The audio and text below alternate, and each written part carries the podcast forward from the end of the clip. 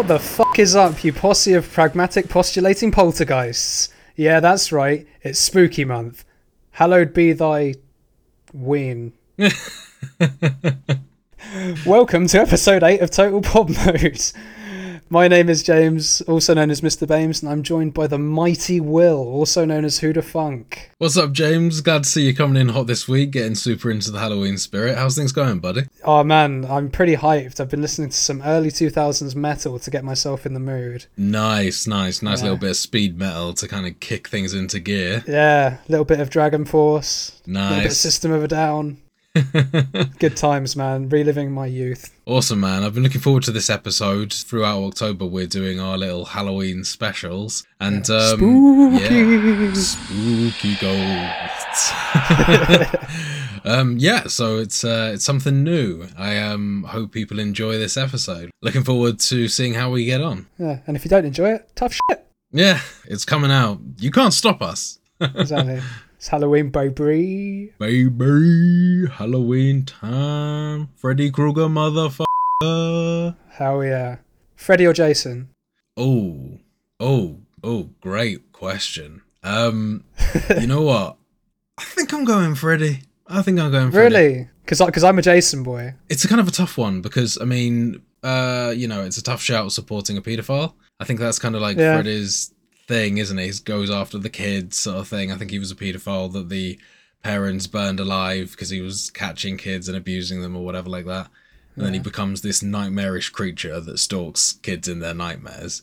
What did you think of Freddy vs. Jason movie? How, how did you feel about the outcome? If I'm being honest with you, mate, I can't remember the end of it because I haven't seen it in so long. But what I do remember is that this, the outro song is um, uh, an Ill Niño song, and I fucking love Ill Niño. So I was just like, hell yeah, banging. Yeah, they had some real good music in that movie.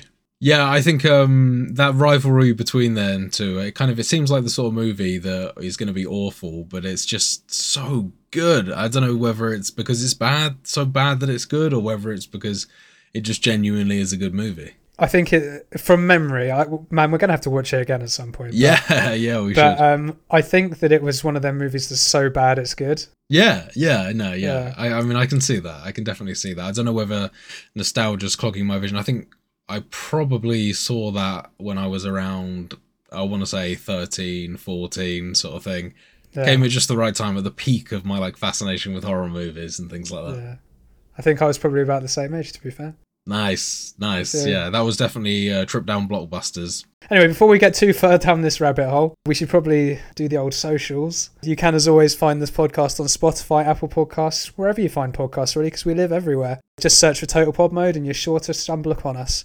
We also post regular video content of our playthroughs, stream highlights, as well as the podcast on our YouTube channel, Total Pod Mode. And you can also find us on Twitter by searching for at Total Pod Mode, all one word. And you can find me on Twitter at Mr. Bames, and I'm also on Twitch under twitch.tv forward slash Mr. Bames underscore TPM. And you can find me at Hoodafunk on Twitter, and I'm also on Twitch under twitch.tv forward slash Hoodafunk.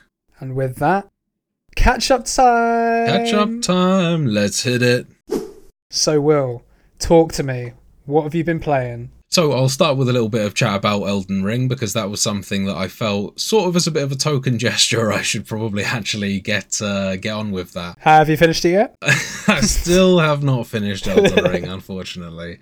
Um, you know, uh, as I say, this session was a bit of a token gesture, just to say, hey, I haven't forgotten about it. This is something that I need to crack on with. I think you said earlier you were threatening to actually make this a challenge at some point for me, which is probably the motivation I need at this point to actually complete it. Yeah. It's the challenge outside the challenge. Your challenge is to finish it by the end of the year, but it's not a challenge that counts towards the score. That's just me giving you the challenge to do. Yeah, uh, well, I mean, uh, I, this is a personal challenge for myself at this Yeah. point as well. Yeah, uh, it's it's frankly it's a little embarrassing that I've taken this long to complete it. I just keep on getting distracted with other games. You know, you pick up Yeah. something or you want to play with friends, and then you don't necessarily have the time to.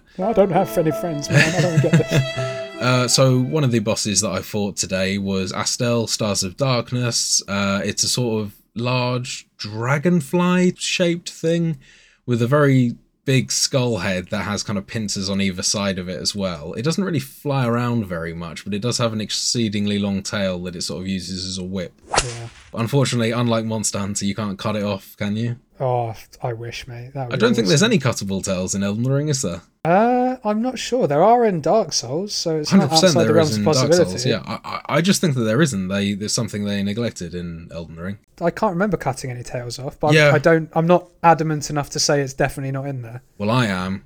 I fucking am. One hundred percent, baby. No tail chops. That told me. Uh, so it was a pretty decent boss fight. Uh, it took me a handful of goes to get. I did eventually end up calling in my mimic to give me a give me a little bit of a hand. So we ended up beating him without too much trouble. Um, I did give him an honest few goes without calling it in, just because I like to sort of see their full move set and you know actually see if it is viable to do solo. Yeah.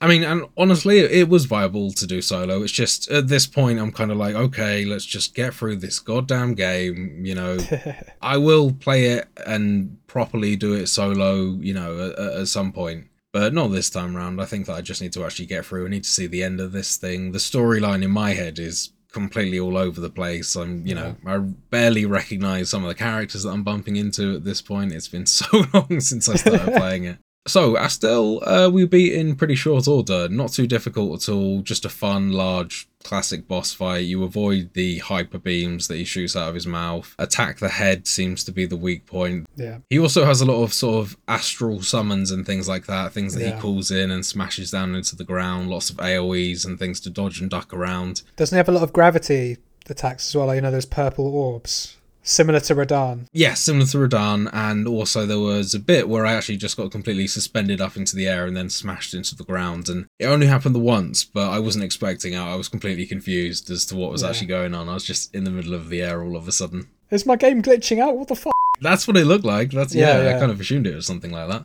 So Astel was one of two bosses that I fought today. Uh, the second was actually, I think the the second form of Mohg that I've encountered now. I think this is the second and final form. We Were in the Blood Palace? I was in the Blood Palace. Yeah, Yeah, I that um, is the second form, yeah. I was exploring the consecrated snowfields and I found a little portal that was just around a corner, tucked away, and it teleported me to that underground area, which I had actually yet to go to. How did you find the Mohg fight? Yeah, the Mohg fight was an interesting one. When I was actually fighting him, he has a lot of kind of persisting attacks that he does. He kind of strikes the floor with flames and blood.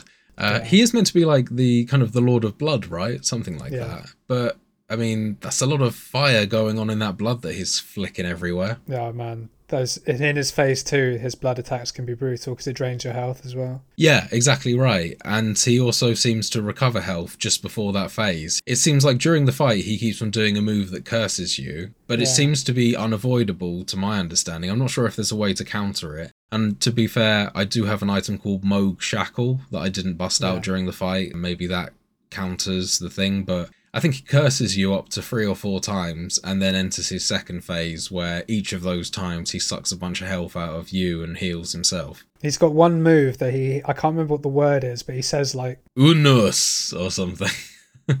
bloody anus and then he like does like you say he like blood clouds and shit in it. And I don't know if you can cuz it's tough for me cuz I I did that boss quite late in my run. I did it first time, so I, I don't really have too much experience of the fight. Mm, so I can't really right. comment too much. But I all I do remember is that I I won first time, but I had like the smallest amount of health left at the end. Nice. That's those are some of the best, most satisfying wins. I think when it come down to the final thing. It- It's interesting that you say that. I I had a fair bit of trouble with Mohg, even though I have my uh my mimic.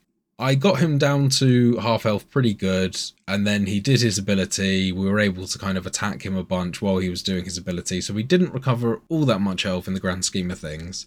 During the final stages of that boss fight, my mimic gave out at the last minute, and he still had not very much, maybe like a tenth of his health left, sort of thing, but Okay. still enough that it was going to take me more, you know, maybe three or four hits to actually finish him off. I ended up getting it, but that exact moment, one of his flames also killed me.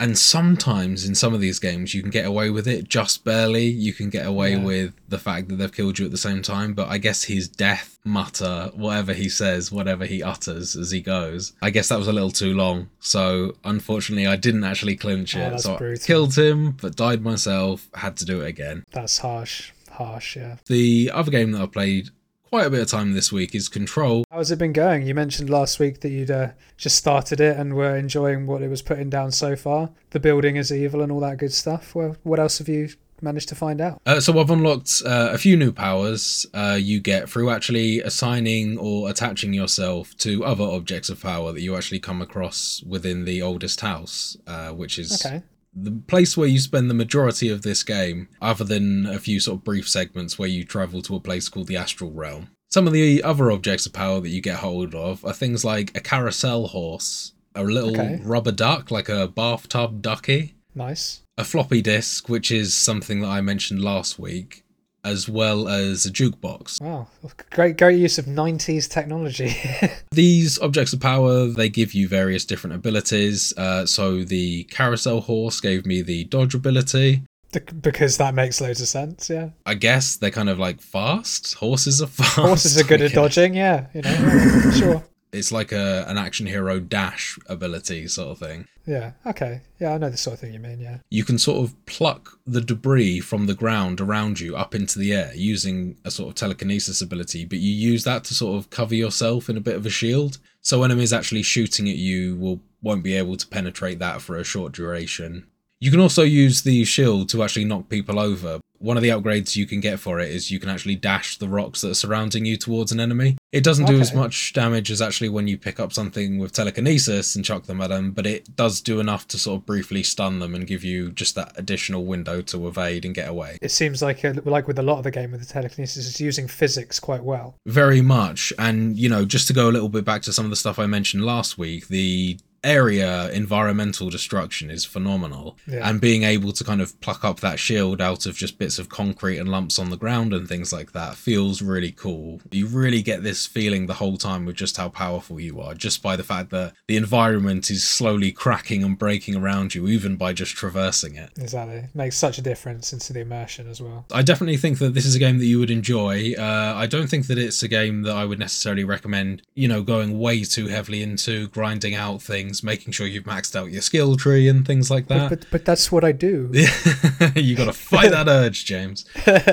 So the board, who I spoke about a little bit last week, uh, they seem to inhabit this place called the Astral Realm, which is something I mentioned a little earlier. It's one of the places that you can go to outside of the oldest house. Uh, so the board seem to be able to control everything inside this giant black inverted pyramid you can see whenever you enter the astral realm. The researcher found around the oldest house says that there's also sort of a other native species within the realm, but they've never managed to actually interact with them. They always sort of see them off in the distance. Right.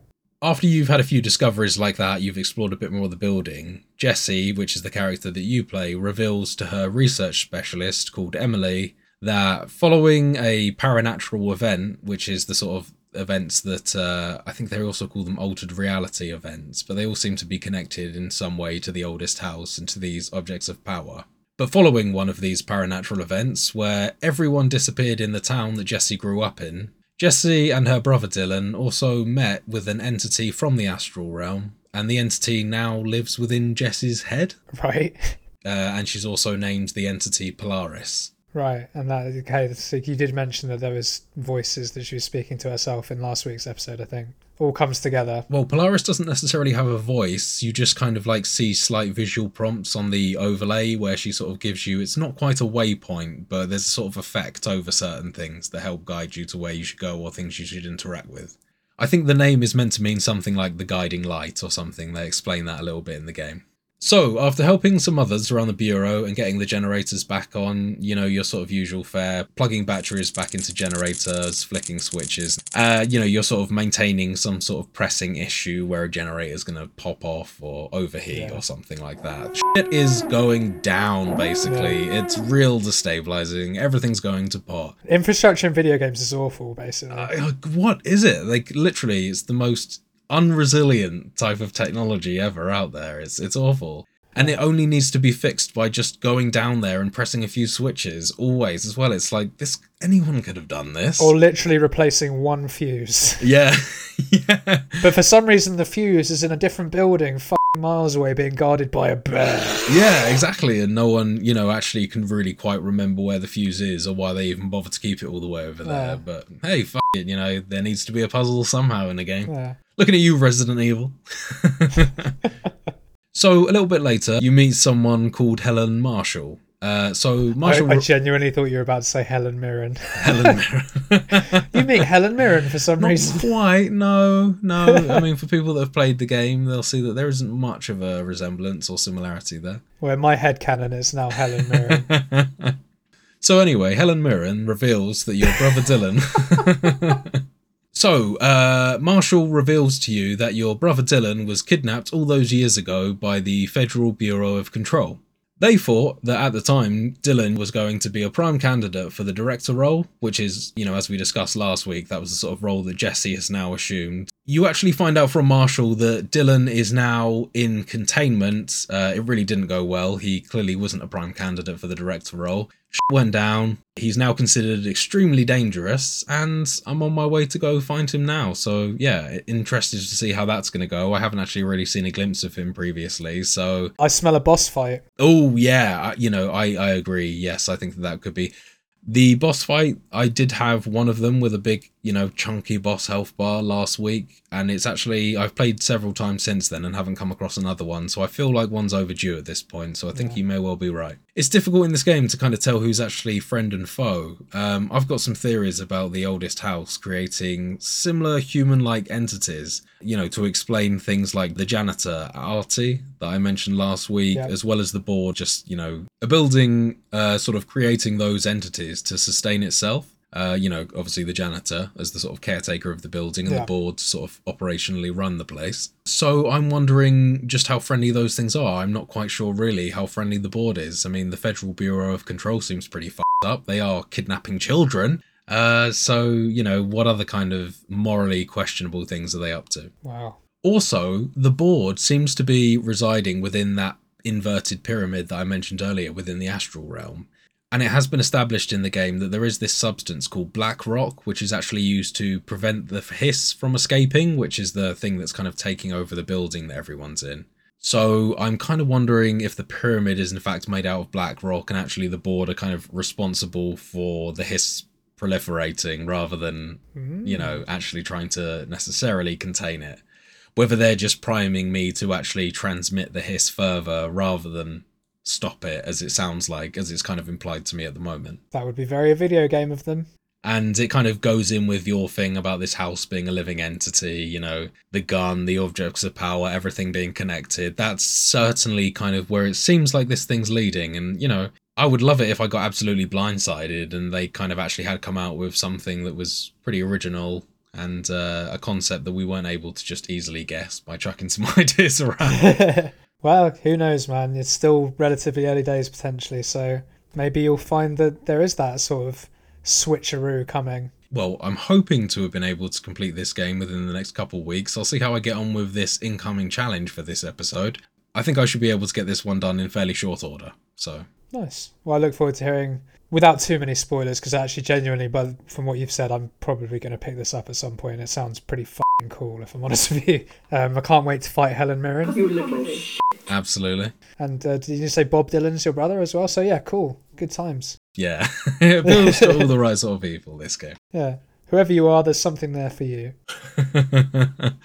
so, uh, yeah, that was about all I got up to this week. Why don't you hit us off with what you've been playing? So obviously the main thing I was doing this week was my challenge because it was challenge week. But I did get a chance to play a couple of things on the weekend before I started the challenge. So I was inspired by the Monster Hunter World Iceborne challenge from last week. It reminded me of how much I love that sort of game. So I made a couple of relatively frivolous purchases considering that last week I probably spent an amount of money on games that I'm not going to mention on the podcast main frivolous purchase that uh, I'll just talk about was uh, I actually put, picked up Monster Hunter Rise and Sunbreak. oh, man.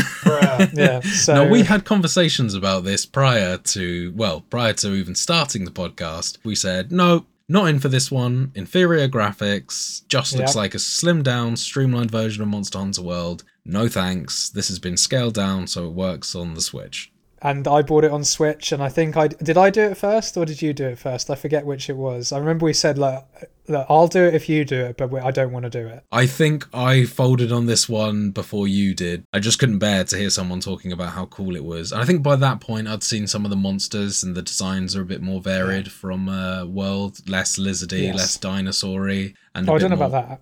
Every single monster in the game is still a wyvern.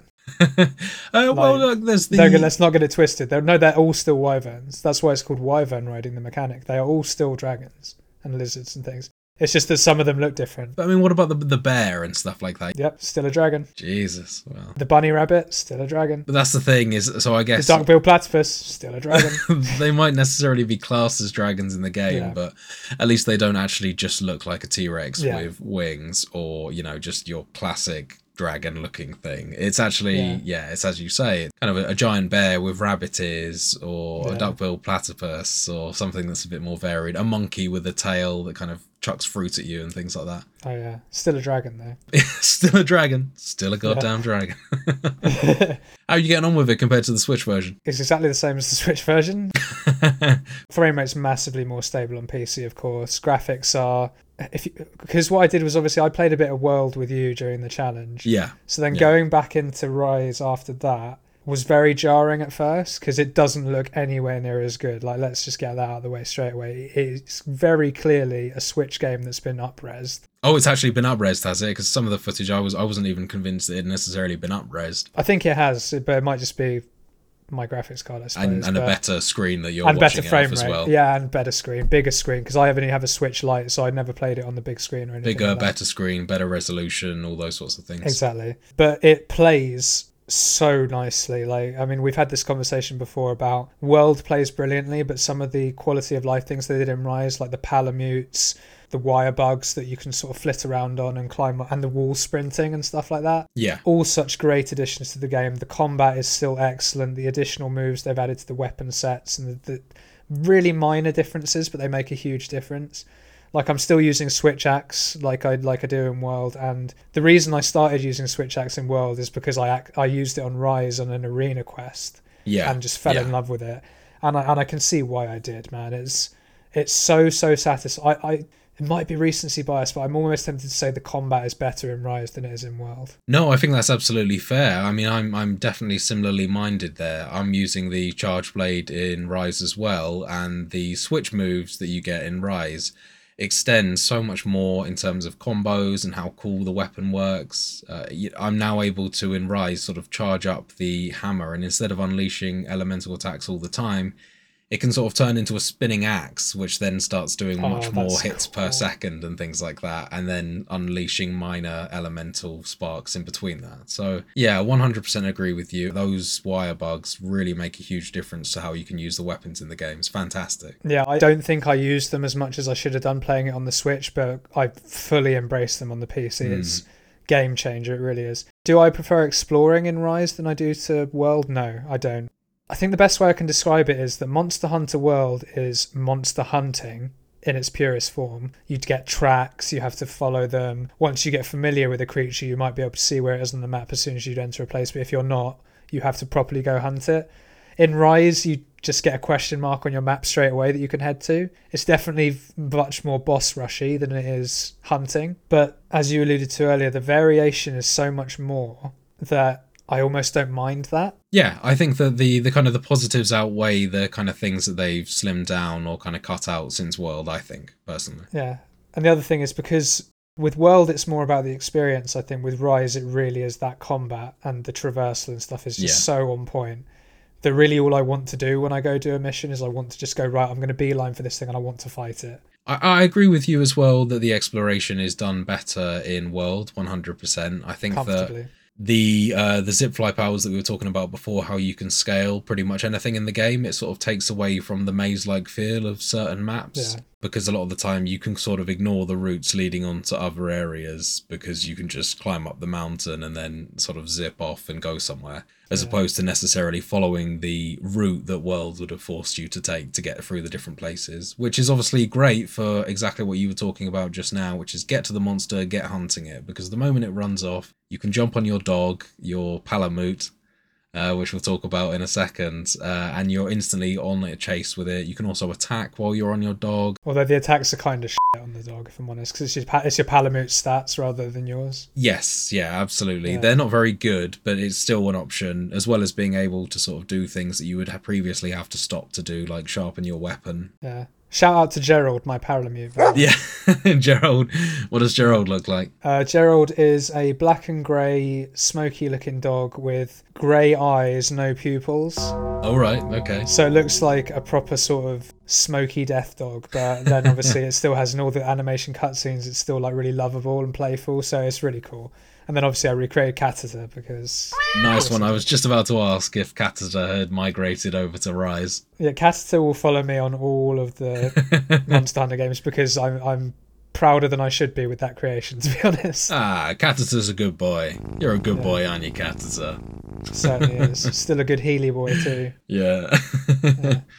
I said to myself I wasn't going to get it on PC as we've mentioned, but I'm glad I did. If I'm honest with you, it's it's been really fun. Yeah, I mean, I think that much like the uh, me purchasing it on the Switch, this is absolutely going to cause me to cave at a certain point. I did say only last episode that Capcom had got just about enough money out of me through the Monster Hunter series. Uh, you know, I'll be surely eating those words. I'm sure the next time it comes on sale, I will be tempted. One thing I do enjoy about Rise, it's really cheesy, but I like it, is um, the cutscenes you get on certain missions when it introduces you to the creature. But it's got like um, an almost a poem that comes up. It's like a, a rhyming, Yeah.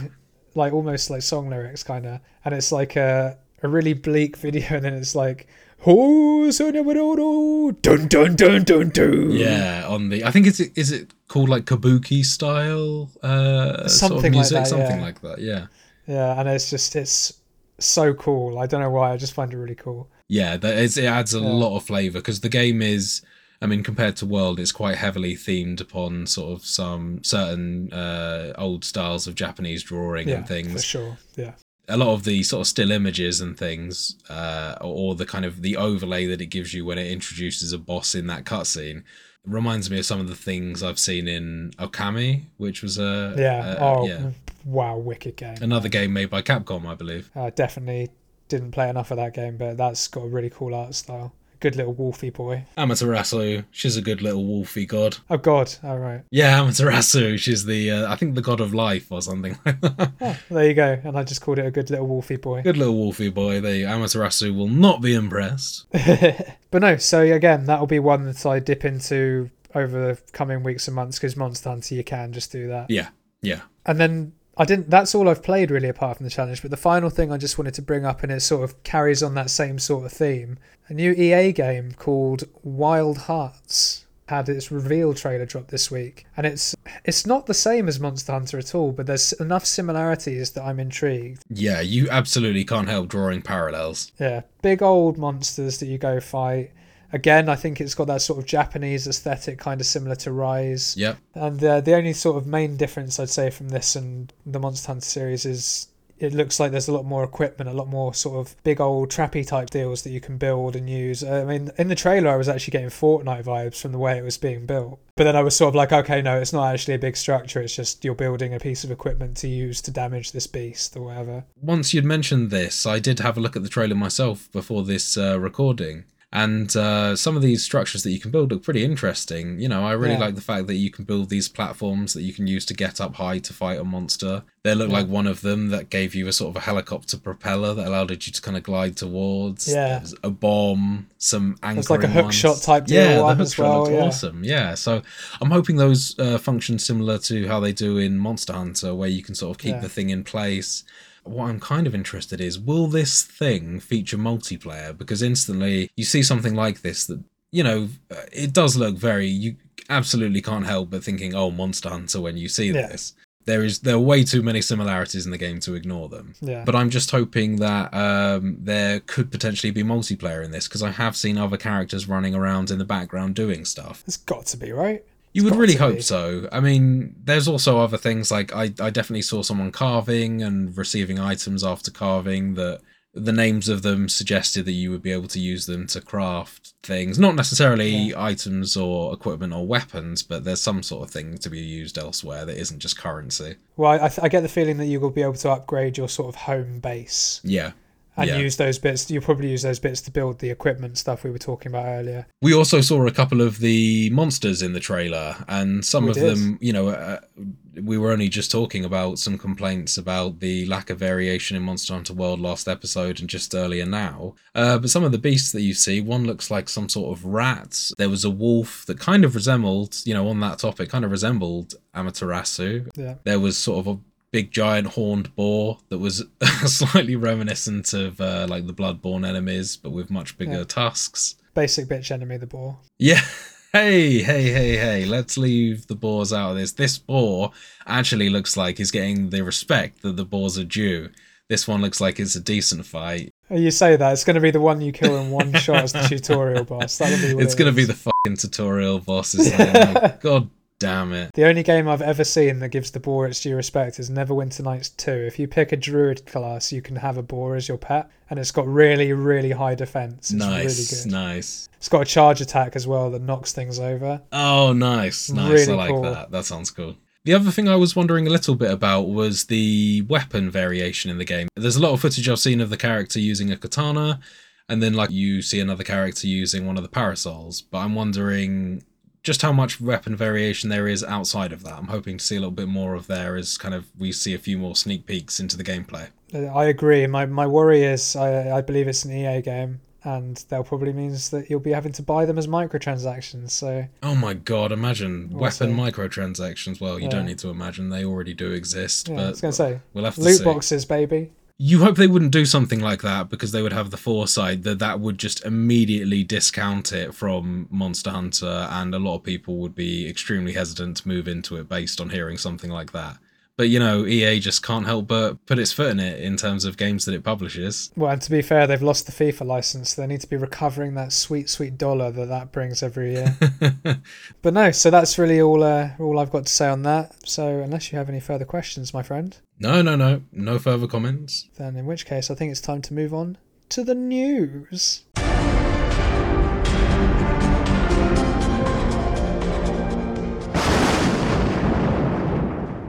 So the first news story this week is a very exciting one for me, partly, I suppose, and that is CD Projekt Red has announced a whole host of new games that are in the pipeline. Or at least the project uh, titles for those games. exactly. I was going to say, hasten to add, in the pipeline, in the loosest possible terms, they're in pre-development for the most part. Hmm. I don't think any of these are imminent, right? But um, they have announced that we are getting a Cyberpunk 2077 sequel, which is being codenamed Project Orion. And this is the bit that really excites me. They are also saying that they're in pre-production for a new Witcher trilogy. So to briefly touch on Project Orion, the Cyberpunk sequel, Yeah. this was actually a very, very low key announcement on Twitter, I believe. And rightly so, given the clusterfuck that was Cyberpunk 2077's release. well, you would hope that they would have learned their lesson this time, and this announcement will not be followed by a game release for many, many years. Yeah, I hope so too. And I, I truly believe that CD Projekt Red have probably learnt their, lesson with that. I one. can't imagine, uh, you know, that they would possibly want to risk damaging their reputation any further in that regard. No way. Absolutely not. They used up any goodwill they had from The Witcher 3 with the Cyberpunk stuff, and they really need a home run. And certainly with The Witcher stuff, there's absolutely no way they're going to fucking rush that shit. That's their baby. It's like the equivalent of Elder Scrolls for Bethesda. They're not going to rush that shit. I would say I'm a little nervous, and I, I think that lessons have been learned after the uh, the disaster of the Cyberpunk release. However, I think that uh, when the push comes to shove, they may release games that are unpolished. Uh, you know, Bethesda, obviously, that's been established for many years before. If you think about the Don't know what you're on about, mate. Bethesda never ever. E- there's no bugs in a Bethesda game ever. And anyone that tells you different is a liar. They're all intended mechanics. Liar. in my mind, in the back of my mind, there's a slight nervousness there, but there's also a strong hope and uh, a want to believe your point that these titles, you know, are, are considered the babies of those studios. And I really hope that the upcoming title that's supposed to follow on from the Witcher series, at least the initial Witcher trilogy, I really hope that that gets the attention and time it deserves. Interestingly, uh, the initial Witcher game to kick off the brand new trilogy is called Project Polaris. Oh yeah, a nice little coincidence there. Tie that together. Guiding light, then. So if that's what it means, guiding light, I wonder what that could mean. Sounds like Siri, doesn't it? It does, but rumors are that it's following a different Witcher from a different school. Well, that would be cool. Yeah. I've mentioned it certainly to you. I can't remember if I said it on the pod. I, my hope is is that you create your own Witcher, pick your own school, and then you can carry it through almost like a Bioware trilogy. I'd like to see that, yeah. A bit more freedom in terms of the character creation. The Witcher trilogy that's already been. I do think that tied a bow in the Geralt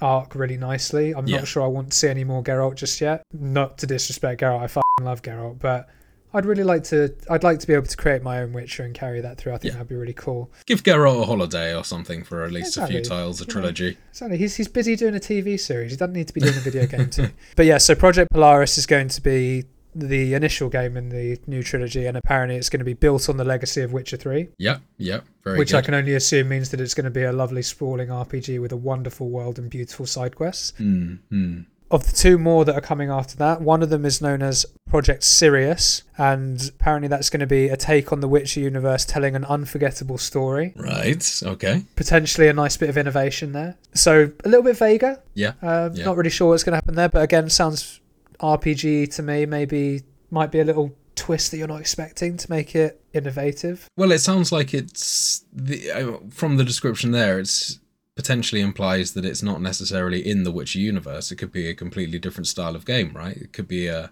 I mean, it's carrying on the legacy of the games, yes, but is it carrying on the storyline? Is it carrying on the universe? Well, I think you've hit on a good point there. It does say that it's going to be an innovative take on the Witcher universe, but maybe it's so it's in the universe, but it's nothing to do with the Witcher itself. Maybe it's a different game. You know, it might be a town guard or some shit, but in that universe. It could be an Animal Crossing style life sim in the Witcher universe. We don't know. Sorry, I hadn't quite picked up on the fact that you mentioned it was a, a take on the the Witcher universe. I thought it was just kind of like a take on the series as a whole in terms Yeah. of gameplay and RPG stylings. But yeah, so very interesting to see what that'll be. And the third and final one, which is called, you know, at the moment, Project Canis Majoris, which I'm pretty sure is Latin for big dog. and that's apparently going to be a story driven single player open world RPG set within the Witcher universe. Ah, so okay. again, might not be a Witcher, it might be some other sort of take on it, but in that universe. And all of these things sound really cool to me. I'm not going to lie. What do you think, man? Yeah, I mean, I think this is all really interesting news. Uh, I think that it's kind of probably for the best that they announced this Cyberpunk follow up uh, amongst several Witcher related uh, games as well. I think even following the success of Edge Runners on Netflix, I think that people aren't quite ready to trust the series as a game title now. It does seem like there's quite a lot of work on social media to kind of erase the dodgy uh, release of Cyberpunk. I'm seeing a lot of people now touting just how great Cyberpunk is, and you know uh, that said, it's it's a game that I haven't picked up. I'm sure that it does have a lot of great things about it as well, but it does feel like there's a little bit of erasing the history going on here. Absolutely. But again, I haven't played it either, so until I do, I'm going to reserve my full judgment on it. Yeah. Project Sirius is going to be developed by a company called Molasses Flood with the support from CD Projekt Red, whilst Canis Majoris has been contracted to a third party studio led by ex Witcher devs. And the final thing that also came along with this was they have also released a brand new IP, which is called Project Hadar. Um, and apparently that's going to be distinct from Cyberpunk and The Witcher, whatever the hell that means. So, CD Projekt Red, busy, busy, busy people at the moment.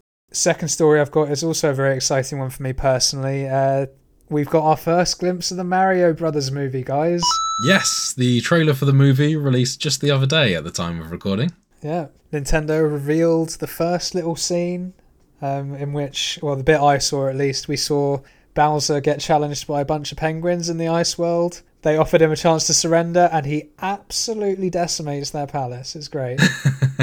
this this movie's got a very, very, very strong cast. You know, we got Jack Black, we got Charlie Day as Luigi, and of course Chris Pratt as Mario. Yes, yeah, I think that there's been a lot of concerns over the fact that Chris Pratt was just going to essentially portray only himself doing his regular voice as Mario, which I think a lot of people would have found jarring, myself included. And uh, we did get our first listen of Mario, and that is exactly what he has done. He's He's kind of doing. He's chucking a little something, something Italian in there. Yeah, but it's not. It's a me. No, he's definitely not doing uh, the original Mario voice, or even attempting yeah. to to do something of that. Which you know, I think could be kind of seen as one of two things. I think that number one, you know, it could be seen as that's going to detract from the character. It feels kind of lower effort. He should have perhaps leaned more into the performance. That said, we've only heard Mario say two or three lines in the whole movie. Yeah. But then again, I think that you could also perhaps say that he just wasn't keen on essentially stealing and plagiarizing the work of the original voice actor for Mario instead. So he does appear to have done his own take on it. He's doing a poor impersonation of an Italian accent, it seems like, and he very frequently slips back into kind of an American type uh, accent. it's a great looking Mario. The whole every single character looks awesome. I've got to say in the trailer. Yeah, there's there's slight sort of variations between the original design for Mario that I noticed, but this is definitely not a Sonic situation with the no. original ugly Sonic at all. I think that oh, people Christ, are no, not at all. generally perceiving this pretty well. I think some people are saying that there's a slight sort of weird thing going on there because they look so similar, but not quite. The mustache is slightly mm. different, the spacing of the eyes and the shape of the nose. The one thing I've seen that's quite funny is apparently people are complaining about the fact his ass is too flat. Yes, I have seen the they yeah, people are really, really disappointed about the cut badonkadonk. And to be yeah. honest with you, how the hell did you expect Mario to be butt smashing all those barrels and things like that without a little bit of thick behind him when he's doing it? Yeah, exactly. Maybe he's been doing it so much that it's just flattened down. Who knows? Oh, that's what's happened, you think? Yeah, yeah. he's deflated after all the years of butt smashing. Yeah. Maybe he just needs to eat a mushroom and then his ass will come back. Who knows? Stick a couple mushrooms down the old uh, dungarees there. but to be honest, the, the, the voice that I found the most jarring was actually Toad's in that trailer. Yeah, Toad doesn't sound like the Toad that I imagine or that I've heard yeah. kind of like in voice snippets from the games at all. That said though, Jack Black sounds like he's killing it. You can absolutely tell it's Jack Black, but he's kind of he's got just the right voice, the right power behind his voice to convey yeah. Bowser, and I think that also I love Jack Black, so anything he does, I'm just I'm just there for it. Nice. School of Rock, great film. Uh, shout outs to that, and also Tenacious D, awesome live, just so good, so good. But no, this was really, really well received across the board for the most part. My favorite thing about Nintendo is the fact that the head of Nintendo is called Doug Bowser. That just it makes me smile every time I think about it. He put out a tweet sort of saying, "What does everyone think?" and he got some responses from potentially some unexpected people. You know, we had Aaron Greenberg, um, high up member of Xbox, saying that he thought it looked really cool. Nice, nice. And the Xbox page itself, the Twitter page, this is, I should say, also complimented the trailer, saying that it looks really cool.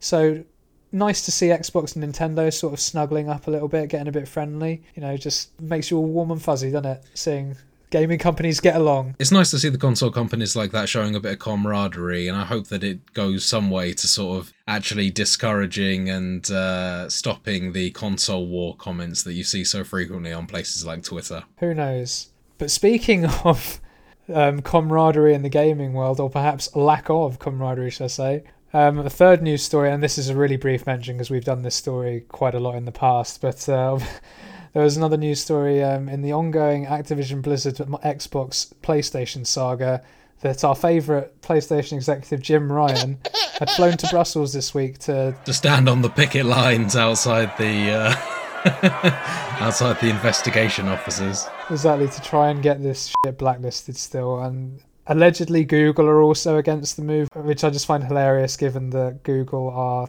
just far too big for their own boots. They own YouTube, right? They, Absolutely. The irony and the fact that Google yeah. are getting behind this, alongside the fact that, you know, this is obviously related to sort of a gaming monopoly and the recent news with Google yeah. cancelling their Stadia service. Exactly. It's like, it's just like, go fuck yourselves. uh, Jim Ryan, especially, man. Let, let the process happen and just deal with it, as we've said before. Like, honestly. It's bordering on delusional at this point in terms of the amount of claims that he's making. And I think that he just really needs to let sleeping dogs lie on this one and uh, keep his hand under the sand for a while. Our fourth news story today is another one that's a bit. I don't want to say negative, but it's it's a weird one for me. This. I think I know what you're about to say. Fucking Horizon Zero Dawn's getting a remake which makes no sense to me whatsoever. Absolutely, it makes no sense whatsoever. I mean, look at it this way: the other week, when the Last of Us remake was sort of on its way, we were talking then about how that game is potentially too modern to have needed a remake. Yeah, yeah. And that game came out in 2013, right? Yeah, yeah, absolutely. Fucking Horizon Zero Dawn only came out in 2017. Why the fuck are we remaking it at this stage? It's still. I, haven't played it, but for all accounts, it still plays really well as is. Why do we need a remake, guys? Yeah, and, and not only that, but it's also actually had a performance upgrade for the PlayStation 5. It's had a, a performance upgrade as well as a graphical upgrade in terms of upresing the textures and things. And it's a game that absolutely stands out as still being one of the games that has the better graphics, even of titles that are still being released today. So Everyone I've spoken to who's played it has said only good things about it. I've seen some video clips where the AI is a bit stupid sometimes, but everyone I know that's played it has had a thoroughly great time with it. I don't see why they're doing this. Well, unless they're planning on specifically upgrading the gameplay, bringing that much more in line with Horizon Forbidden West, yeah, then I think that there's really no point because the graphics are one of the main things that people praise about this game. I would say that in a lot of ways, although it does control extremely well, the combat and things like that, it doesn't exactly set the world on fire. It does feel extremely fluid and it does control extremely well, but there's nothing particularly new there. You know, it's a very much a third person shooter with good mobility and things like that. So I'm just kind of left thinking that it's going to be a real hard sell unless they actually make the gameplay much more open, add a lot more weapons, and really bring it in line with 2. The only upside I can see for this is that maybe the original will go on sale for a really cheap price and then I can pick it up cheap. 100% same takeaway as me. Yeah, I'll finally be able to pick this thing up, hopefully Horizon Zero Dawn on the PC for under 15 quid. the one thing I do want to highlight about this, which I, I worry about a little bit, is that this is starting to become a bit of a trend. We're seeing, obviously, we had, and I'm going back a bit now, but we had Spyro and Crash Bandicoot trilogies were remastered. And I'm thinking, fair enough, those games came out 20, 25 years ago. I kind of see where you're coming from. Fair play. they were handled well, I would say. Yes. You're cashing in on, on nostalgia, but fair enough. It's been long enough. I kind of see what you're doing. But we're now seeing The Last of Us Part 1. Okay, that game's 10 years old. Okay. I, I disagree, but I see. Fair enough. I mean, the leap in graphical technology from 10 years ago, you can't really compare it to, say, you know, the leap in games that were coming even from less amounts of time, like the comparison between Resident Evil 1 and Resident Evil Remake. I mean, Yeah. I think that there was less time. I think there was definitely less than 10 years in between Resident Evil 1 and Resident Evil Remake, but the graphical increase was just monumental. Yeah, and that's all well and good, but what I'm concerned about is is where does this stop? One a bit right. Okay, so everyone's memeing Skyrim for having so many versions released over the years. Not one of, apart from the special edition, hasn't really been a graphical increase. It's just been okay. We're releasing it on this platform, this platform, blah. Are we going to expect a Skyrim remaster in, in a new engine in ten years' time? And is that going to be acceptable? I mean, you know, I mean, I'll, obviously I'll f- love that, right? But so again, perhaps a bad example, but my, you know, the point stands. Like, where does this end? And I, it's really concerning because people are going to buy it. We can say what we want about it. People are going to buy these games, yeah. and until Yeah. people don't buy these games, they're going to keep fucking doing it. And I frankly would rather that these studios spent more time on new IPs or sequels to existing IPs than remastering old games that, in the case of Horizon Zero Dawn, for example, were already perfectly fine the way they are. Yes, both mechanically and graphically. Exactly. Now, when we get to, you know, potentially the PS10 in 40 years' time, talk to me again. I might revisit that statement. But for now, I don't think it's needed. No, I don't think that there's any nostalgia for Horizon Zero Dawn. I think that people acknowledge it as a decent game and you move on. there's no one no one screaming to go back to it and play a slightly graphically improved version. Yeah, especially all the chumps out there that have a go at it because Aloy's not fit. You know what I mean? It's oh yeah, I remember. Yeah, Aloy's. You, yeah. you know, did you see that outcry when Forbidden West came out? Oh, she's got a hair on her chin. She's not very feminine. What the fuck, games? She's got peach fuzz. I can't deal with my ladies having peach fuzz. yeah, I think that I saw like a heavily photoshopped image of Aloy where they'd sort of like increased her cheekbones, thinned out her cheeks, Yeah. and stuck a load of makeup on. It was like yeah. hire fans, game designers. Don't hire like woke game designers. It's like, for fuck's sake, you're missing the point. How can I play this game? I don't want to fuck the protagonist. So it's like, yeah, it's like ridiculous. Oh dear. But then, final news story I'm going to hand over to Will because uh, you brought it to the table. I was aware of it, but you know, full disclosure, I completely forgot. So So, following Overwatch 2's Rocky launch on the 4th of October, Rocky launch including things such as long queue times, server errors, items not carrying over from the original version, things like needing a mobile number to play, with some people even reporting that their prepaid top up numbers not working. Uh, so, the game necessitating the need for contract mobiles, which obviously brings Wow. into account questions around uh, affordability for certain people and discriminating Absolutely. against people on lower incomes. And also, why is that necessary? The reason for doing it in the first place was allegedly to combat disruptive behavior such as hacking and things like that. If people are submitting their number to this, uh, you know, then they will take it more seriously and not hack and not say a bunch of racist, sexist, homophobic stuff over the internet to people in lobbies. I think that uh, the ends definitely don't justify the means in this regard. So, uh, Blizzard have made the decision to remove the phone number requirements for a majority of existing Overwatch players. The developer also added if a player is caught engaging in disruptive behaviour, their account may be banned whether they have a new account or not. The first bit doesn't surprise me at all that there were issues with a new a new online game when released. There's always server queues. There's always issues like that. Yeah, absolutely. No surprise whatsoever. I think Considering the popularity of the first title as well. exactly. I mean, it always staggers me that people don't think and have multiple servers to combat this, especially on a day one, right? But that to me is not a big deal. That that sort of thing happens in every single big multiplayer game there is, and Yeah. is fixed quite quickly normally. So fair play. Not really that bothered. This whole phone thing though is bizarre. Uh, a lot of other games find other ways of getting around sort of cheating behavior and abusive behavior on games. It seems like they're rapidly backpedaling following their poorly misjudged attempt at preventing cheating behaviors going on in the game. Let's see what else Overwatch 2 has in store for us. I'll certainly be planning on checking it out given the fact that it's free to play. I feel like uh, I'll be definitely back at some point with a report. Oh well, if it's free, I might dip my toe in as well, but we'll see. Yeah, let's get it, man. Let's uh let's chuck on a little couple games of Overwatch 2. Never played Overwatch 1. So yeah, we should definitely give that a go at some point. Fair. Well, let, we'll see how that develops, and you know, maybe we'll see you guys in Overwatch 2 at some point. But I think that about does it for the news today. So now we move on to the challenge. A games challenge.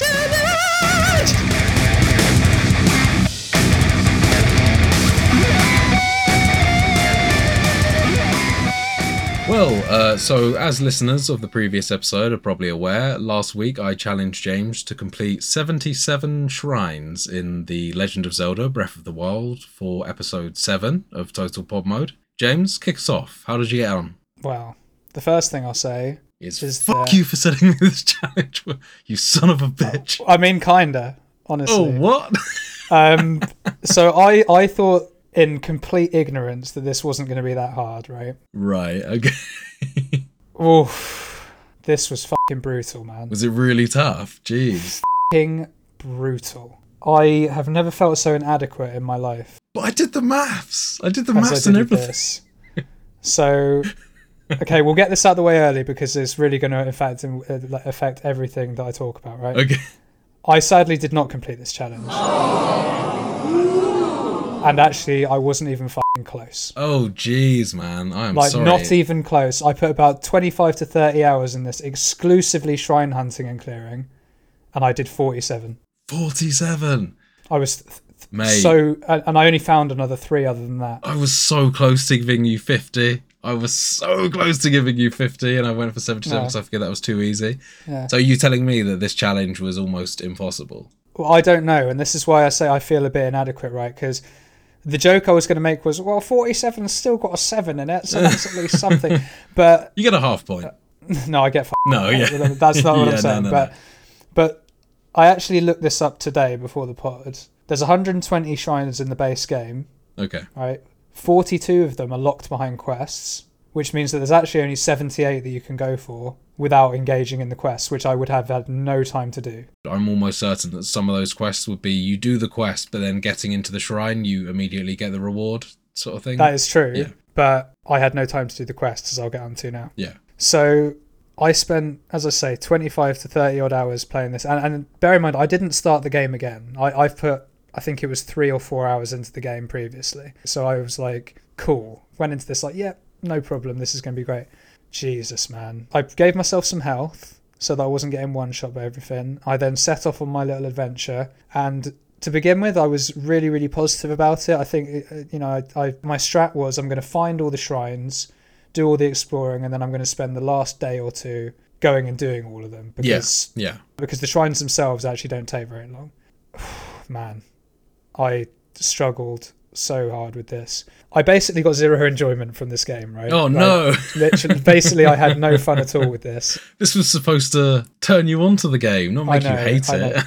Well, and this is the, no, this is the thing. I, I getting this out of the way now. I, I respect the game, and I can see that it's clearly a very, very good game. okay. And I think the shame with this is, is that this was essentially my first playthrough. And you were being rushed to get through the shrines and things like that. Yeah. yeah. Exactly. So I didn't engage with the story at all, which meant that I and I'd forgotten how to do most of the combat and things like that. I picked it up again very quickly, and that works really well. Aside from the dodge mechanic being a piece of shit, because you can just jump to the side or do a backflip. You can't really dodge out the way of things too easily. No, it's it's very difficult to get that dodge mechanic down right. It's very Yeah. much reliant on the fact you either hit that perfect dodge and then it works fantastically, Yeah. but if you don't get that perfect dodge, you're most likely going to take the hit. And this is the thing, and, and because I didn't engage with the game, I I was not practicing any of that. Yeah. So Yeah. and same with the parry mechanic. I'm sure it's excellent, but I was just wasn't doing anything. Yeah.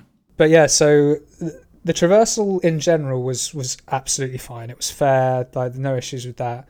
But there were some very odd things that seemed to be happening. So one of the things I noticed in a couple of areas was I'd be climbing a rock face and it would be completely clear, like no problem. You get to a certain point and suddenly there's snow on it, just sort of almost out of nowhere. Right. Okay. Like, because and you know, for the most part in the game, you can see that the snowy peak's coming, and then you expect it, right? But there were there were a couple where I was literally climbing, and then suddenly snow, Right. and, Okay. really- okay. and that was that was a bit jarring. mm-hmm. And the other thing that really pissed me off was the weather mechanic was great in terms of when it rains, everything becomes slippery, right? That's awesome.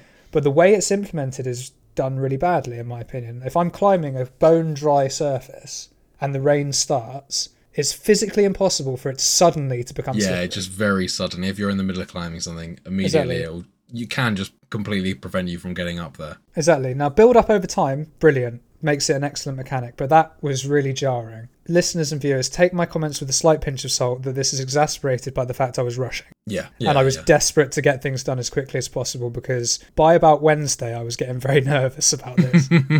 Because I'd found about 35 shrines by this point, and I was like, F me, I need to get a move on. The stamina mechanic in the game is excellent in general. Mm. I think it's Yeah. very fair, except for swimming. Motherfucker, that Link cannot swim to save his life. Link does not like to swim at all. You're crossing the smallest little fucking river, and he's doing these baby strokes, and it's like literally I could get across there in three strokes. It's like half your stamina to cross maybe about five meters of water. Dude, it's your full stamina bar to cross less. It's ridiculous. And then you dr- and you literally you can be at the shore, about to get out, and if your stamina runs out, he drowns. Yeah. The game doesn't want you to be swimming at all. The game wants you to be using the ice block sort of mechanics Yeah. and yeah, and that's it. There's no real allowance for for paddling unless you equip a certain set of armor. Is that the Zora armor? Yes, yeah. That does fuck all to your swimming. It just lets you climb waterfalls. Doesn't make your swimming any better at all. No, it, doesn't make your swimming better, but I think it also reduces the stamina cost from the sort of the boost swim you can do when you press the sprint button. You kind of do a quick push forward, and I think it reduces the stamina cost on that as well. That may be true, but I was so paranoid about my stamina, I barely used that. For armor that's made for a race of sort of fish and aquatic people, it still doesn't give you Yeah. the sort of boost that you'd expect. It does allow you, however, to swim all the way up waterfalls, which is quite cool. Some of the shrines were cool. I'll give it that, right? There was this shrine you had to go up the top of a waterfall, and then it's all stormy up top, and you have to stand on top of it and let the lightning hit it. Yes, that's what. Yes, I remember that one. And that's one of the ones that you mentioned, where it's like you walk in and you just get it straight away. Yeah, yeah. But yeah, so so that was really odd, and and again, take it with a pinch of salt. I was trying to rush, right? And the only other thing that was bizarre in terms of the traversal and things was when you're outside, you can climb a sheer cliff face, right? Yes. Sometimes you can even climb ones that are almost coming back over you, Yeah, absolutely. and you can yeah. climb up it. But in a shrine, if I make a jump, can I grab a fucking ledge? No. No, all of a sudden the puzzle rooms become very, Yeah. very limited in terms of the traversal and things like that. Like, don't get me wrong, I'm not expecting to be able to climb up a flat wall, but if I jump across and I can clearly, I'm clearly like my torso's hitting the edge, right? So I could clearly grab that and climb up. And Link's a strong boy; he should be able to do that. And that that was just annoyed me. But again, it annoyed me more because I was trying to rush. It's also it's just kind of one of those old school game limitations that don't necessarily make sense or have any real rhyme or reason behind them other than like no, you can't do that because you got to do it this way because it's a puzzle. And a lot of the shrines do allow you to have some freedom in the way that you solve the puzzles. Yeah. But you know, then at the same time, uh, yeah, there's certain things they're just not letting you get away with because it would require too much limitation on the puzzle to make it enjoyable, I suppose. But yeah, no, I think that's a fair criticism, though. Absolutely.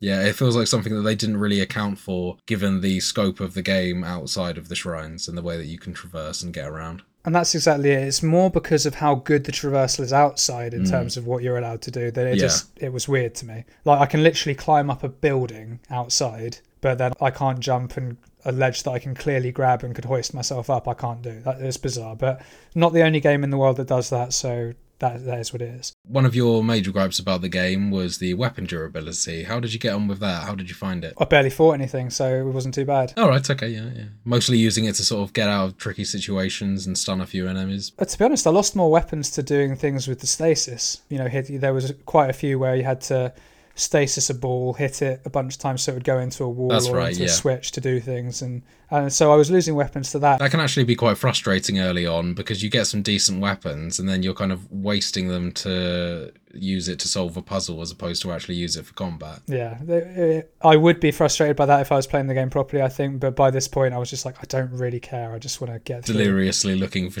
shrines. No, honestly, it really was. Like, Yeah, like I say, I've never felt so inadequate. 25 or 30 hours into a game, and I, I feel like I did fuck all. It's crazy. I did three minor tests of strength shrines. yeah, So obviously fighting things but you get a free weapon at the end of that typically. yeah. Yeah. And then, and funnily enough, the the three shrines that I didn't do that I have on my map, two are major tests of strength, and one was a modest test of strength. And I didn't even attempt those because I I'm not comfortable enough with the combat mechanics because I haven't really engaged with it. Yeah, a lot of those sort of ancient shrine guards and things like that, they really require you to be very familiar with the parrying mechanic or using some sort of ability on them, or that you just have some sort of powerful weapon that you can use to like regularly stun them in between attacks and things like that. So I'm Yeah. not at all surprised that given the progress you made that you weren't able to do any of the more Yeah. challenging test of strength dungeons. Um, well, I didn't even attempt them, as I say. Yeah. I, I think I tried the major test of strength one, must have been a year ago, and I was like, nope, okay, Yeah. all right, see you later. but yeah, and you know, it was just it was a real, real brutal challenge, if I'm honest. I didn't even manage to explore the whole map. There were two sections of the map I don't have the towers for, oh jeez. and and this was, you know, I was trying. Man, I'm sorry for setting such a uh, difficult mountain to climb for this challenge. I'm really, you know, I'm going to have to look back on this myself and actually consider whether, you know, it is actually possible to have done 77 shrines. In my head, I felt like it was quite doable. I, like I said, I was close, Same, I was same. close to giving you 50.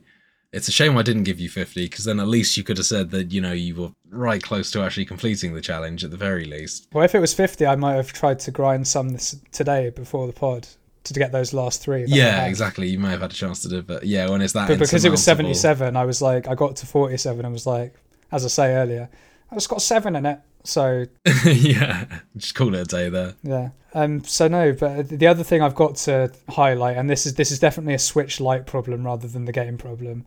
The fucking gyroscope, man. Like you, for those shrines where you have to rotate stuff. Oh yeah, there's a golf one where you sort of have to operate a, like a kind of a mallet with the ball. that was my favorite one. That was. It, it's awesome. cool. I do like the physics aspect of it, but using the gyroscope is never fun for accurate sort of movement. Oh, for, no, but for that one it was fine because you literally just had to do that. You had to just pull it to one side and then push it Yeah. back, and that and that was fine because I like putting, I like Yeah. golf, so that was cool. But there was one where um, you have to go up three levels and you have to rotate loads of different blocks. The first one's quite simple. You just rotate a flat block around so that it stands still. There's one then that's got three sets of stairs and you have to get them in an order. I didn't even get the stairs straight. I just got them so I could face them and I just jumped from the stairs Yeah, yeah, yeah. to get across. But then the third one, oh my fucking Christ, you have to twist it round in a very specific way to be able to get the chest first, come back off, and then because you need the small key to go when you get to the top, and then do it again. And with a Switch Lite, because I didn't, I had, I had to move my whole body with it so I could This is see the the problem. screen. Is some of the ro- rotations involve you tur- turning the thing completely upside down and things like Yeah. that. And it's just like And you can't see what you're doing. to see the screen when you've got it in that position. Exactly, and that's why I say it's not the game's fault. This, I think that's a Switch Lite problem because I imagine on the normal Switch that's actually quite manageable. But Well, I mean, it's it's the same in the handheld version as the regular one. It's just the fact that you then also have the option to plug it into the dock and get around Yeah. that sort of thing. there were some cool shrines, as I say. That golf one was really nice. Some of the ones using stasis were really cool. And there was some nice puzzly one. There was one that was really cool. That was um, it was two shrines sort of on opposite ends of a ravine, Oh yes, I know the one. and they're linked together. I think they're called Twin Souls or Twin, Twin something. Peak, Twin Something Peak like shrines. Yeah. Yeah, and, and that, that was a really cool concept. Like you have to look at the order in one and place the balls in the other one for that. But before you do so, you have to look at the order in that one so you can go back to the original shrine and place the balls in that one. That's That was a correct. nice touch. Yeah. The solution being in either one of the shrines. I think that's the only instance where a solution is actually in a separate shrine that I can think of. Yeah, And that was a really cool one. It literally kind of really does challenge you the way that you think about the game. yeah, it was really well done, and that's why it's it's hard for me to be too scathing, despite the fact I had virtually no fun with this, because I think the game itself is is really quite cool. And it looks lovely. As I say, for the most part, the traversal is excellent. I'm sure the combat is excellent once you're used to it. I didn't give myself a chance to be used to it. And the quests, from what I remember from doing a couple of quests when I first played it a year ago, they're very engaging. The story's cool. Zelda games typically always have a good story. So it's a shame that this has probably soured this game for me to such an extent that I'm probably not going to pick it up again. Do you really think? Are you still engaged with uh, the new Zelda title, or has this really burned you that badly? It's very fresh at the moment, so I'm not sure. The good thing is, is that if I do ever decide to pick it up, I've got a shitload of spirit orbs now. But yeah, as I say, I've, it was really quite demoralizing actually, because because as you say, you did the maths and you and you said that you thought it should be achievable. I have no reason not to believe you, but well, I, uh, I mean, I guess in my head, I was just thinking that obviously forgetting that actually, in fact, you have six days to do the challenge as opposed to seven. In my head, 11 shrines a day seemed achievable, sort of thing. Yeah. No, and I think on the face of it, it is. If I had all the shrines, easy. Oh, yeah, yeah. It's, it's the No discovering that was It's the difficult bit. finding everything and then as i say i found out today that really i had a choice of 78 with my strat because i wasn't engaging with quests Yeah, yeah. so i would have had to have found every single one and i just couldn't do it I have a feeling that you may have found more shrines if you would have engaged in some of the quests. Some are slightly Absolutely lengthy, but some are fairly short and quite easy to complete as well. I guess the difficulty there is certain shrines are quite difficult in the sense that you would have needed to progress the story to have gotten a certain ability that then you know enables you to do the puzzle.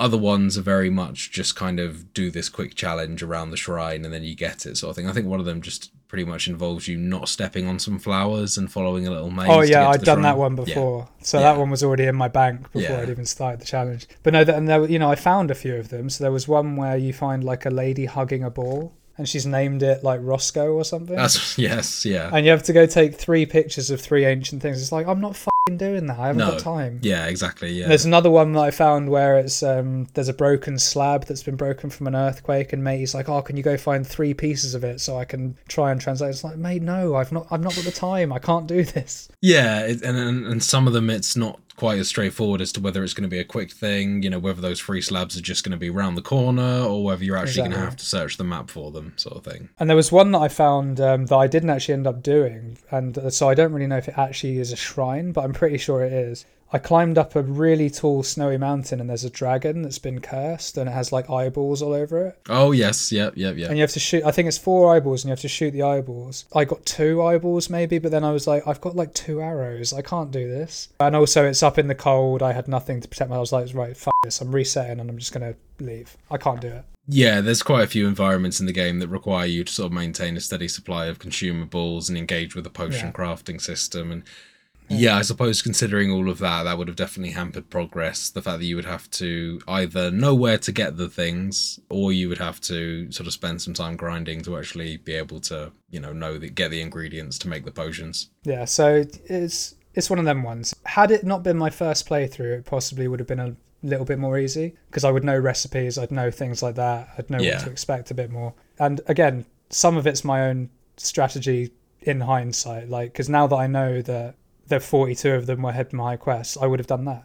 I would have done right okay i can bosh out i can bosh out 20 quests like in a couple of days probably, and then I could have spent two days doing what I did do. I mean, I still, I still don't think I would have gotten 77 if I'm honest with you, but at least I would have been a bit closer. But yeah, man, when I when I was like last night when I tallied everything up and I got to 47, I was like, oh, geez, I'm in trouble. 30 more, 30 more. I realised like fairly early doors yesterday that this challenge wasn't going to be finished. Yeah, yeah. But I persevered. I thought I'm not just going to give up. I will try and do my best. I'll try and get the highest number I possibly can. But yeah, abject failure, mate.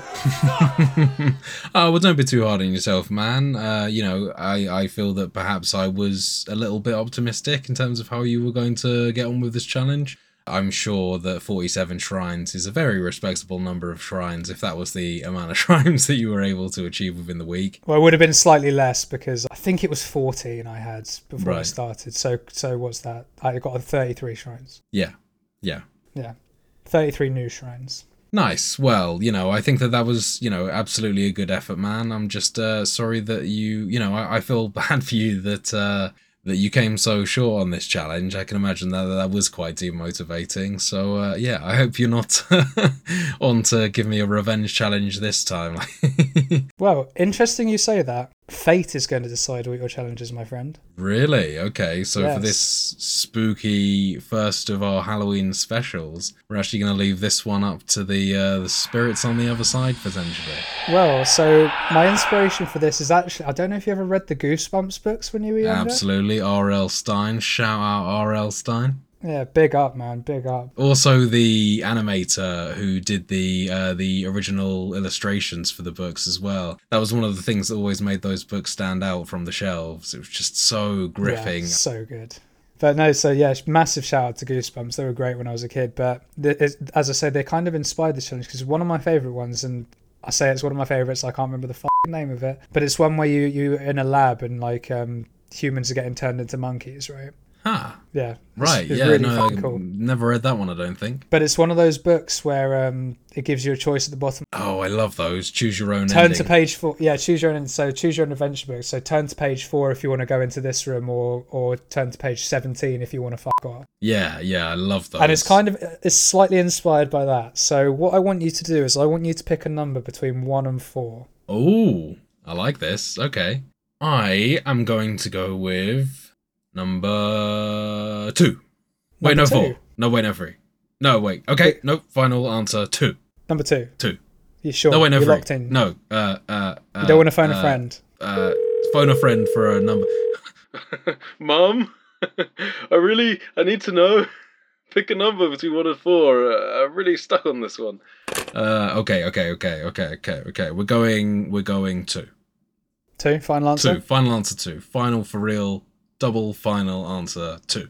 In which case, Will, your challenge for this week is, and I hope you like emulators. I'd ah yeah. this is good. Okay, that's a good start. That's a good start. You're going to be playing a hardcore Nuzlocke of Pokemon Platinum using only ghost types. Oh my god. Pokemon Platinum, hardcore Nuzlocke. So that's all Nuzlocke rules, right? Right, so the rules that you're going to use for this are For those not initiated into the world of Pokemon Nuzlocke challenges, oh, I can't believe that I'm being set a Pokemon Nuzlocke challenge. hey, you chose it. Uh, Nothing to do yeah, yeah, no, I know. I think we did actually previously talk about that. As someone who has never fully completed any Pokemon title, potentially I'm being challenged to get one done in a week on a full Nuzlocke rule set. Anyway, sorry, James. I was I was uh, I was interrupting That's you right. Please That's get on fine. with the rules of the Nuzlocke, you son of a fucking bitch. Hey, you chose it. All right. I did. I I did. cannot- I I, did. I did for ask this. for this. I suppose. There's yeah. another three in there that you could have picked that are going to roll over to my next Halloween challenge. Okay. So your next one will be a pick a number between one and three. That's down to you. know. nice. I like it. Good. I like it. Very good. Just thought I'd spice it up a little bit. Yeah, man. So the rules of a Nuzlocke challenge are, in this specific one as well, because I've said it's only ghost type because Halloween, right? Good, good, good. I like it. Tying in with a spooky theme. You're only allowed to use ghost types. Mm-hmm. Gastly, where you were? Well, and this is the thing. You will be using the Universal Pokemon Randomizer to change your starter to a ghost type, and you can pick whichever ghost type you want as your starter. That's oh, okay. up to you. Okay. We're doing a bit of behind the scenes tinkering with the game here, are we? Changing starters and things like that. I like it. I like Well, it. Well, because I imagine you'll be emulating it on PC, right? So you're only allowed to use ghost types. And this is the bit that's probably the fucked up bit, to be honest with you. You're only allowed to catch the first ghost type you find on any one route, First ghost type on any one route. Okay. and you can't use any other types apart from for HMs if you need to. So, like, if a ghost type can't learn surf and you need it, then you can use that. So I can have like a, a HM Pokemon that's just dedicated for getting me around and doing the HM moves. Correct, but you can't use them in battle. Can't use them in battle. Yep, yep. Agreed. Yep. You're only allowed to go as high as the level cap of the next gym leader's ace. I'll tell you what, because you're not that big into Pokemon and it is quite brutal, you can have plus 10 levels on the gym leader's ace. Give you No, not 10, 5. No, no, no. Uh, uh, okay. Yes, fine. Plus five. yeah, yeah. Because was 10 is a bit too but 5 levels over, I think that gives you enough to play with that you can probably do all right. It also reduces the chances of my shit just getting like one shot by a super effective move or some shit like that. I don't know. And yeah, if your Pokemon faints in battle, it's considered dead and has to be boxed. And if you lose all of your Pokemon in a battle and white out, that is the end of the run. You have to start again. God damn. Okay, this is going to be a real challenge, man. I'm not going to lie. I'm actually nervous about this one. Probably equal parts nervous about whether I'll actually be able to do it, but also looking forward to playing a Pokemon title that I've never played before. Definitely not a huge fan of Pokemon and not someone that's played a great deal of the titles previously. I'm going to feel like uh, Solid Snake with his list of team members on the codec calls. I'm going to be phoning up you.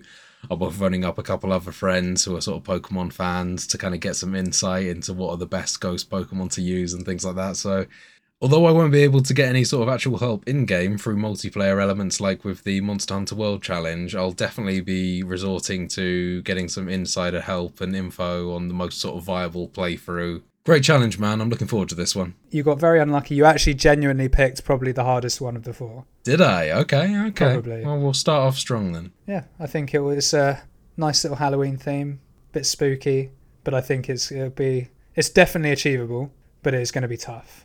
There's no no two ways about it. I like this one. And uh, just before we sort of close on the challenge, I just wanted to doubly confirm what is the actual completion criteria for this? Is it defeating the final four or the final five or that sort of thing? Or Beat the Elite Four. beat the Elite Four? Okay. So there will be a bunch of story shit in the middle that unfortunately you have to do, but it's eight gyms and the the Elite Four and the champion. That that's it. Then the game's done. Awesome challenge, man. I'm really, really happy with this one.